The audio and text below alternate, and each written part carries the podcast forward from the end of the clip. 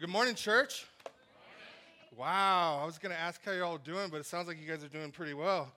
Good to see all of you. I'm glad some of you figured out what time to show up today. Time changed Sunday. If people couldn't figure out if it was before, turn it ahead, or fall back, spring back, whatever it is. But some of you figured it out. I'm proud of you. Way to go. Um, this morning, we are uh, continuing to march through our, our series in the book of Exodus. And we're going to tackle a large chunk of Exodus uh, this morning. And this morning, we are going to be talking about knowing God. We're talking about knowing God. And my question for you this morning I don't, I don't care how long you've been to church, I want you to wrestle with this question. The question is Do you know God? And I don't mean do you just know about God? Do you know Him personally? Do you know him intimately? Do you know him relationally? And here's the thing it, it feels to me like the longer you're a Christian, the easier it is to just all of a sudden start learning more and more about him as opposed to growing in your relationship and your closeness to him. So I want us to wrestle with that this morning to make sure that we don't just slip into Christian cruise control and go through the motions when it comes to uh, when it comes to our faith, when it comes to church, when it comes to praying or or anything else like that. This is absolutely critical to our faith that we examine our hearts and really ask ourselves, do we know God? It makes all the difference in the world. And maybe you forgot that this morning. So I pray that you would listen to this with, with new ears. See, here's the thing I was raised in the church, my dad was a pastor, but it wasn't until I kind of went through some kind of a prodigal son experience that, that my faith became real to me. That is when everything changed. That's when everything changed. I didn't just know about God anymore, and, and that's kind of was my attitude. It's like, yes, Jesus is God, and He lived for me, died for me on the cross. Tell me something I don't know. And it was just information. God made it real to me. I started to know Him.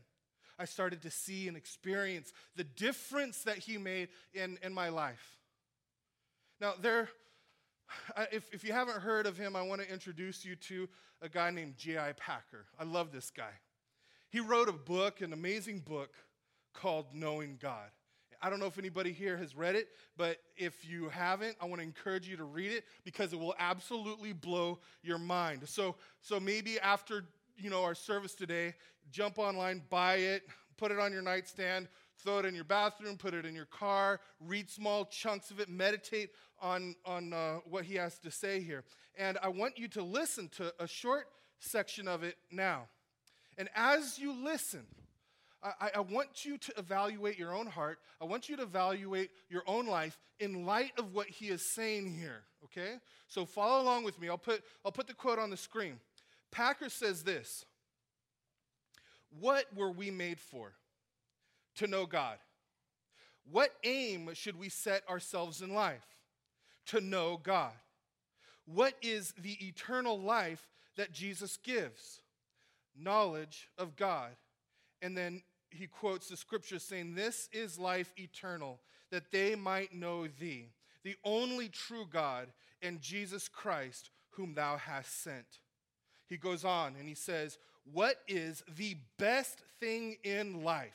Bringing more joy, more delight, and more contentment than anything else knowledge of God. And he quotes Jeremiah Thus saith the Lord, Let not the wise man glory in his wisdom neither let the mighty man glory in his might. Let not the rich man glory in his riches, but let him that glorieth glory in this, that he understandeth and knoweth me. And finally, what of all the states God ever sees man in gives him most pleasure? Knowledge of himself. Quoting Hosea, I desire the knowledge of God more than burnt offerings, says God. J.I. Packer is saying that there is absolutely nothing, absolutely nothing more important than knowing God. Not just collecting a bunch of facts about God, but really knowing Him because you're close to Him, because you love Him, because you have deep gratitude for Him. Packer is saying this that no matter what you accomplish, no matter, no matter how great your achievements are, no matter how much fun you might have, no matter how nice your family might be, if you don't know God in a personal way, then your life will be empty, your life will be meaningless, and your life will be unsatisfying. Now, I, want you to understand me here. I, may, that's not meant to be an insult toward those who don't know God right now. That's meant to be a diagnosis and we're all grateful for a diagnosis. If somebody can tell us, if the doctor can tell us what's wrong, we become grateful for that because then something can be done about it, right? So, let me ask you Does your life line up with that? Does your life line up with that? I mean, if we studied your life, what would your life say about what is most important to you, what it is that you cherish the most, that you love the most. How do you spend your time? How do you spend your money? What do you need to feel like everything is okay? What is it that makes you happy? What is it that makes you disappointed? Are you able to say that your life has everything to do with knowing God? we talk about knowing God, and it's like we hear it so often, and we just kind of I don't know, goes in one ear and out the other. We can't do that. We have to evaluate our hearts and lives. Are you able to say your life has everything to do with knowing God? Because that's why we're here. That's why we exist. That's why we were created. It's what needs to define us, not just as a bunch of individuals, but collectively, together as the church. Now, our scripture passage today is from the Old Testament, and it's all about knowing God. And we're going to read about one of the greatest events in history. It was the giving of the law, the giving of the Ten Commandments on Mount Sinai. And God's purpose, uh, I, I, I, want you, this is critical to see. God's purpose in giving the law is to invite Israel into an intimate, life changing relationship with Him. That's the purpose behind him giving the law to invite Israel, his people, into an intimate, life changing relationship with him. And we learn at least three truths about knowing when it comes to knowing God. And we're going to look at each one, we're going to unpack it all, and then apply it to our lives. So, first of all, if you're taking notes, we're going to be talking about the blessings of knowing God. The blessings of knowing God. Let's look at Exodus chapter 19 and 20, okay? And we'll start with a, a, large chunk from chapter 19, starting in verse 1. You can follow along on the screen. And it says this In the third month, after the Israelites left Egypt, on the very day, they came to the desert of Sinai. After they set out from Rephidim, they entered the desert of Sinai, and Israel camped there in the desert in front of the mountain. Then Moses went up to God, and the Lord called to him from the mountain and said, This is what you are to say to the house of Jacob, and what you are to tell the people of Israel. You yourselves have seen what I did in Egypt, and how I carried you on eagle's wings and brought you to myself. Now, I, I want us to notice something here in order in order to know God and to have a relationship with God, God must be the one who takes the initiative. God has delivered Israel from slavery in Egypt, and now, based on that work of salvation, he invites them into a relationship. Verse 5. Now, if you obey me fully and keep my covenant, then out of all the nations you will be my treasured possession Although the whole earth is mine, you will be for me a kingdom of priests and a holy nation. These are the words you are to speak to the Israelites. Now, what are the blessings of knowing God? he mentions three things that absolutely change everything. I mean, everything. They change our relationship to God, our relationship to the world, and even our relationship to ourselves. They address the deepest longings to be loved, to be useful, and to be free. They change absolutely everything. So let's look at them. First, in verse 5, it says, God says that you will be my treasured possession.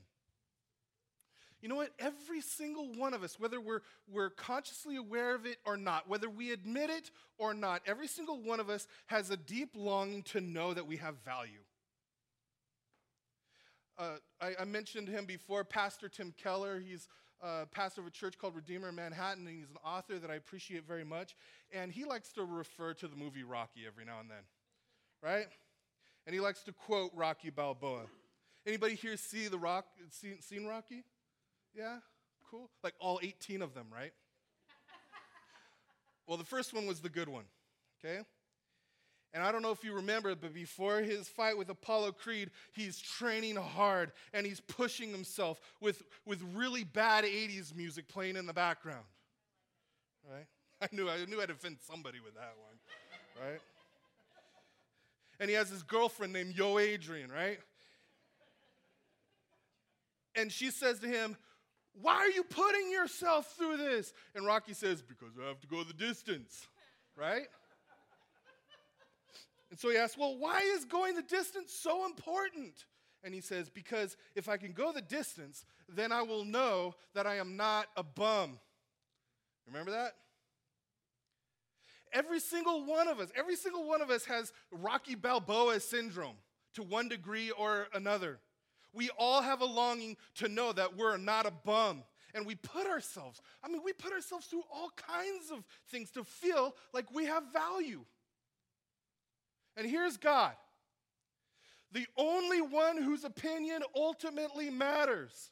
And he says, You are my treasured possession. You are precious to me, he says. So let me ask you something this morning. Do you believe that? Do you believe that? I mean, if you really believed that, can you imagine how different your life would be?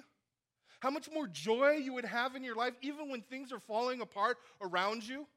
How much peace you would have because, because you know that He loves you and He's your Heavenly Father, He's, he's taking care of you, and He delights in you. I mean, are you blessed by that? Just overwhelmed, filled with a desire to worship Him and, and to live a life that, that glorifies Him. So often we just slip into cruise control without giving it any thought. Knowing God isn't, yeah, I checked that on my list. It's continuing to know God. Second, in verse 6, God says that you will be a kingdom of priests. God is inviting you. Not, I mean, as individuals, but not just as individuals. God is inviting us together as His people, as, as a church, and, and people who would be a, a part of it, to know Him so that together that we could be His priests to the world. And what's a priest? Here's a priest. A priest is a representative. A priest is a representative. A priest represents God to people and represents people to God. God is, that mean, God is calling us to one of the highest callings imaginable. Well, I don't know. Um, maybe you're sitting there and you're feeling like that you're not good enough for something like that. You're not smart enough, you don't have enough money, you're, whatever it is. Uh, you're just not good enough for something like that. Well, let me tell you something. No one is. I'm not, all right? Um, but God, I think God taught me, um, I think, a very valuable lesson through someone that He put into uh, my life and the life of my family years ago. There was a woman that, that I mean, she became one of the closest friends to uh, my wife, Shannon, my kids, Dakota and, and Shay, and to me personally, and she's like family. She's a single mom, has no money, has learning disability, has some really bad health problems, tumors throughout her body, missing most of her teeth, and is almost deaf, and she's shy. But she's also one of the most loving people I have ever met, that I have ever met. If she found out that someone was in, in, in pain, like in their feet or their legs, or found out that they were stressed and weighed down by the harsh realities of, of life, just not feeling good, she would walk to the bus station, take the bus to the trolley, and then from the trolley station, walk to the person's house to massage their feet and legs. That was kind of her ministry. And in spite of all of the, the the countless difficult things in, in her life, she has this joy, this unshakable joy. I mean, you cannot talk to her without hearing about how God has blessed her and how God has blessed the people that she cares about. And while she's there, sitting there, massaging the pain out of people's feet and legs, she quietly prays to God for that person. I know because she's done that for my wife, Shannon. She's done that for me personally. She showed me what it looks like, uh, what a blessing it is to be a part of the kingdom of, of priests. This is what God's called us to.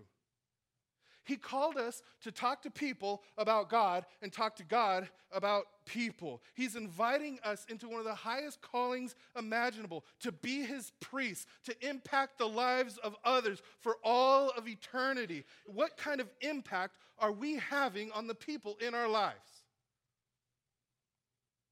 Our purpose is to be the priests that God has called us to be, individually and collectively wherever God has you, with whatever God has given to you. And then, third, again in verse 6, God has, says to us, You will be a holy nation.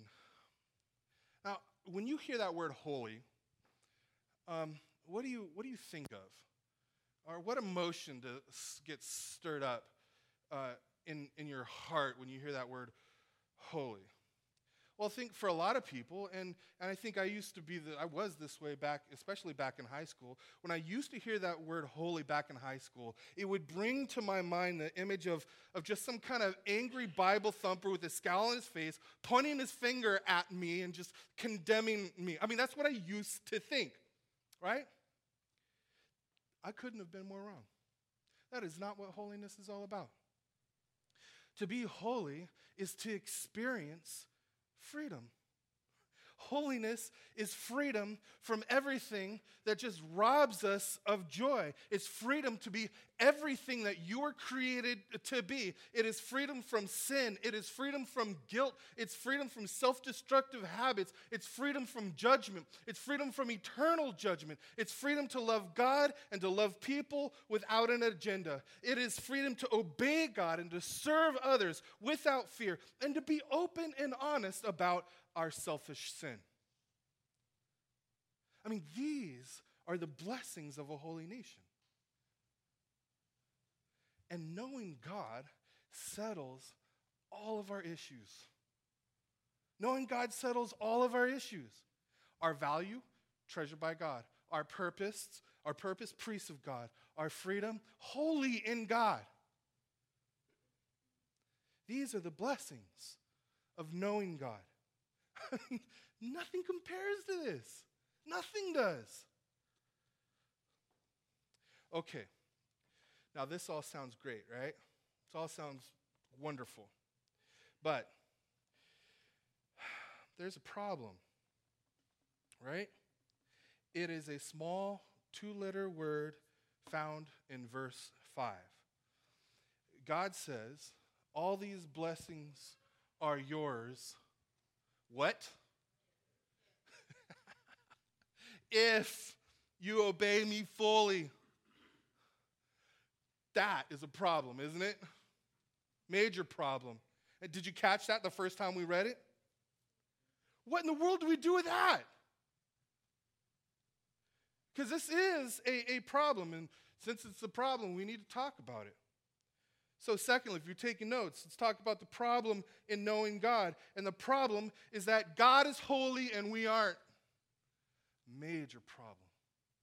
God is holy and we aren't. Let me read another chunk of Exodus 19, starting in verse 7.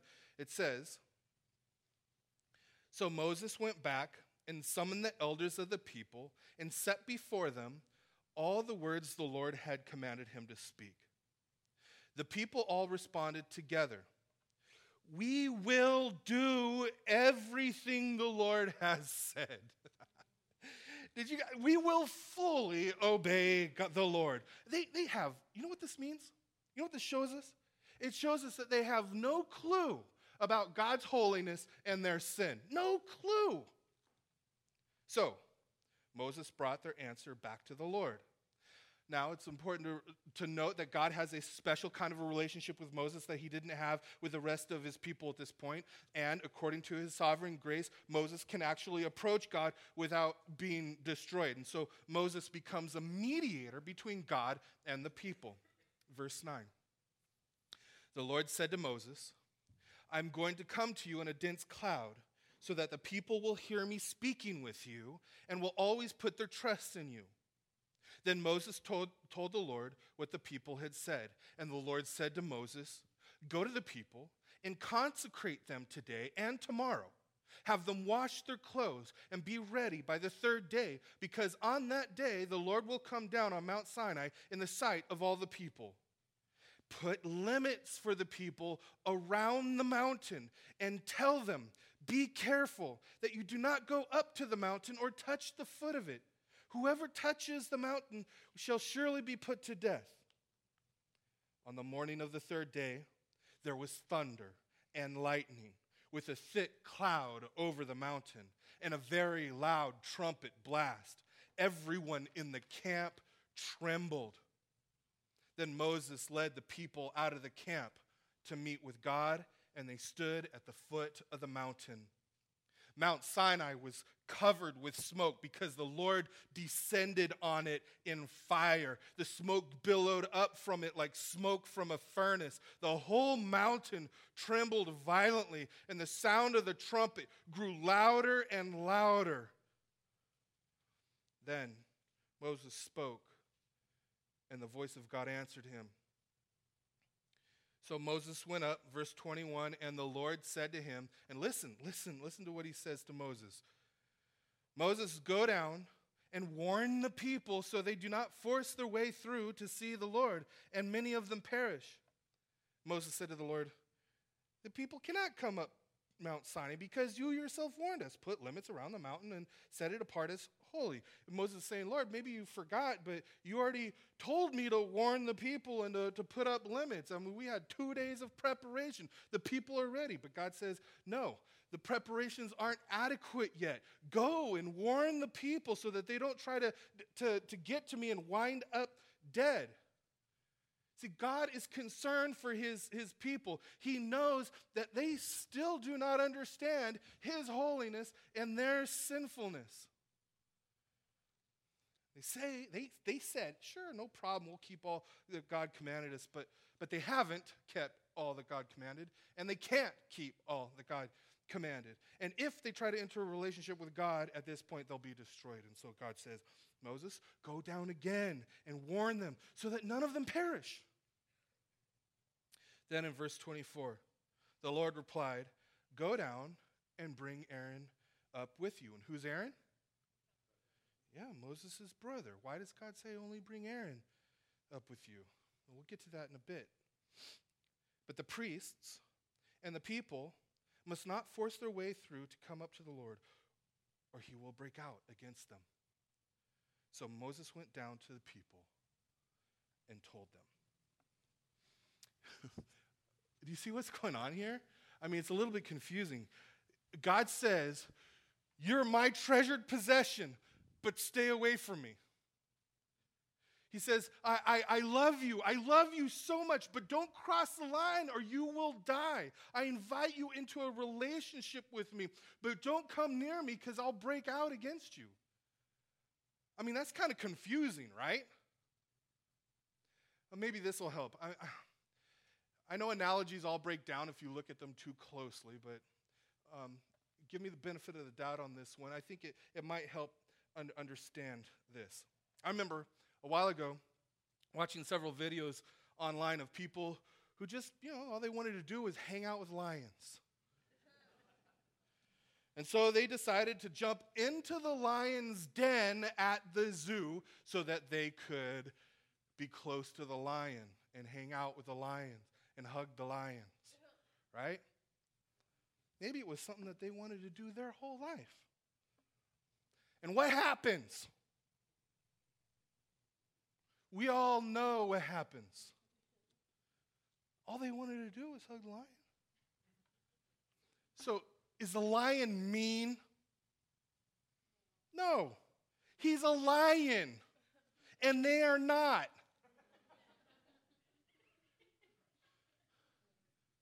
You understand the problem here?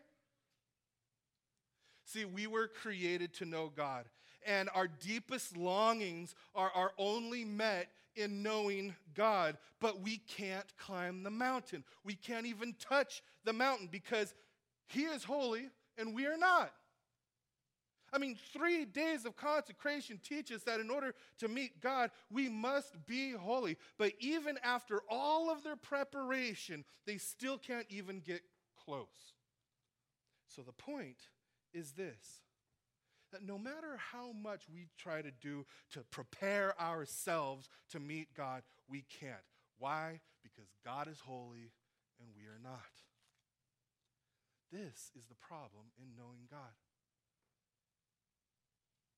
The story continues with God giving Israel the, the Ten Commandments, the law. And the law shows us our sin in order to show us our problem. But thank God, He also gives us a solution.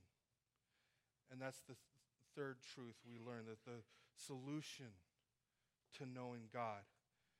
And I'll read our last chunk of, of our text. Exodus chapter 20, beginning in verse 18, says, When the people saw the thunder and lightning, and heard the trumpet, and saw the mountain in smoke, they trembled with fear. They stayed at a distance and said to Moses, Speak to us yourself, and, and we will listen, but do, but do not have God speak to us, or we will die. The people remained at a distance while Moses approached the thick darkness where God was. Now, now they see the problem. Now their eyes are open to the reality that God is holy and they aren't. They also understand the solution. They need a mediator. God can talk to Moses and then Moses can talk to us. But you know what? That's only part of the solution it's not enough because if all they have is a, is a go between, then they'll never get close to God and, and they won't die, but they'll never really live. I mean, something else is needed. Something else must be done about our sin. And what is the solution? The Lord tells us, verse 22. Then the Lord said to Moses, Tell the Israelites this Make an altar of earth for me and sacrifice on it your burnt offerings and fellowship offerings your sheep and goats and your cattle. You see what's going on here? You see what God did? Right beside the law, God gives the sacrifices. Right beside the law, immediately gives the sacrifices. See, what the law does is the law points out our sin, opens our eyes to the reality of our sin, and the sacrifices point to the solution. God gives us the law so we can see our problem, but He also graciously gives us the solution. God is saying, Your sin prevents you from getting close to me. And because I am holy, I must punish your sin. But I love you and I don't want to destroy you. So I will accept a substitute in your place. And now we see how Aaron fits in. Aaron will also be a mediator. In fact, he'll be a high priest. And as a high priest, he offers sacrifices for the sin of the people so that our sin can be forgiven and so that we can draw near to God. But here's the thing about Aaron And this is something that Jesus taught us in Luke chapter 24 when he was talking to the two Israel, uh, two disciples on the road to um, Emmaus. Um, he tells us to read the Old Testament through the lens of who Jesus is and what he has done, to read the Old Testament through the lens of the gospel. And based on the way that Jesus teaches us to read the Old Testament, we realize we're supposed to see that Aaron is not the true high priest. We're supposed to see that Aaron is pointing to our, our perfect sacrifice, that Aaron is pointing us to Jesus. See, this is the whole point of the story. And Jesus says that's why the story is in here. Jesus lived a perfect, holy life. And then, as our priest, he offered himself up as our sacrifice for sin. And he took all of our sin upon himself. And then he crossed the line. He went up the mountain. And there on the cross, the consuming fire God's holiness broke out against Jesus.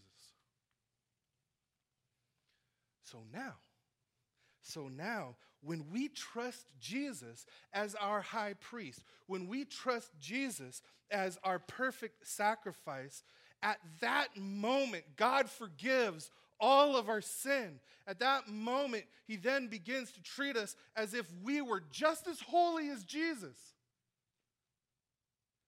He treats us as if we had fully obeyed God and kept His covenant. And He says to us in Jesus, You are my treasured possession. You are a priest to the world. You are holy in Jesus. And he says, Now I invite you to come into my presence without any fear. My holiness will never break out against you. I am your heavenly Father, and you are my beloved children. And how is this possible? It is all because Jesus is our high priest. He is our perfect sacrifice. He represents us to God, and He is our substitute. On the cross, He got what we deserve the fire of God's holiness, and now we get what He deserves. We get to know God. We get to know Him personally. We get to know Him intimately. We get to know Him eternally, not just about God, not just from a distance, but a loving relationship with Him. And it's only by trusting Jesus. So, okay. But I have a question. How do we know that we know God? How do we know that we know God? Well, here's the deal. When you know God, you will change. You will. When you know God, you will change. If you're not changing, that kind of draws into question whether or not you know God, right? If you don't care about changing, it draws into question if you want to know God. When you know God, you will change and you will grow in, in holiness. And it doesn't happen overnight, but it does happen. I want to encourage you in that. Yeah, it doesn't happen overnight, but there still is an urgency. But the hope that we have, uh, we read in Philippians, is that he who began a good work in you will be faithful to complete it. You can count on that. That's a promise. It doesn't happen overnight, but it does happen. So let me throw a few quick things at you uh, and answer this, the, the what now question. First of all, to the extent that, that we know God, we will be both humble and joyful. Le- left to ourselves, left to ourselves, we'll either be humble or joyful, right? But not both. And humility without joy is a lack of confidence, and joy without humility is cockiness. But when we know God, we'll be incredibly humble because we know it's all of grace.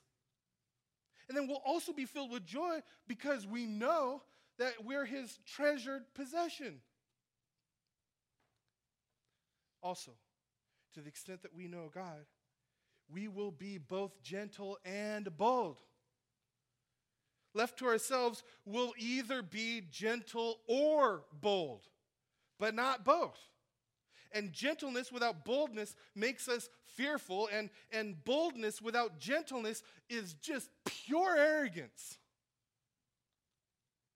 But when we know God, we will be incredibly gentle because we know God's gentleness toward us. We know God's patience toward us. And we'll also be amazingly bold because God's love has set us free from fear. Amen? And then to the extent, third thing I want to mention that we, to the extent that we know God, we will be content and zealous. See, left to ourselves will be one or the other, right? We'll either be content or zealous, but what? Not both. See, contentment without zeal is just laziness, right? And zeal without contentment is a, is a drivenness, a joyless drivenness that sucks the life out of you and out of, out of everybody else around you. But when we know God, we'll be incredibly content because we know that we have everything we could possibly want or need in Christ. And we'll also be filled with zeal for serving God and people because our greatest desire now has become to glorify God. That becomes our greatest desire. So, I don't know, maybe you're, you're sitting there listening um, to all this and thinking, you know what? I, I know I'm a Christian, but I don't really feel like I know God all that well. I mean, what can I do to, to, to grow in knowing God? Well, how did God interact with the Israelites? He talks to them, they talk to him, and they do it all in community, right? So, how do we grow in knowing God? Real quickly, real simple. First, listen to God's word. That is how He talks to us. Second, respond in prayer. That's how we talk to Him. And third, do this in community. Do this with other Christians. Cherish the time that we have together for this, to experience God to know God. So let me close with the same question that I started with Do you know God? Do you know him? Not just about him. If, if, if you don't know God, I am glad that you're here. And, and it is my prayer that you would think about what we talked about this morning. And, and if you have any questions, you can talk to me, but not just me, but any other, uh, any other Christian here, and we can kind of wrestle with whatever your questions might, might be.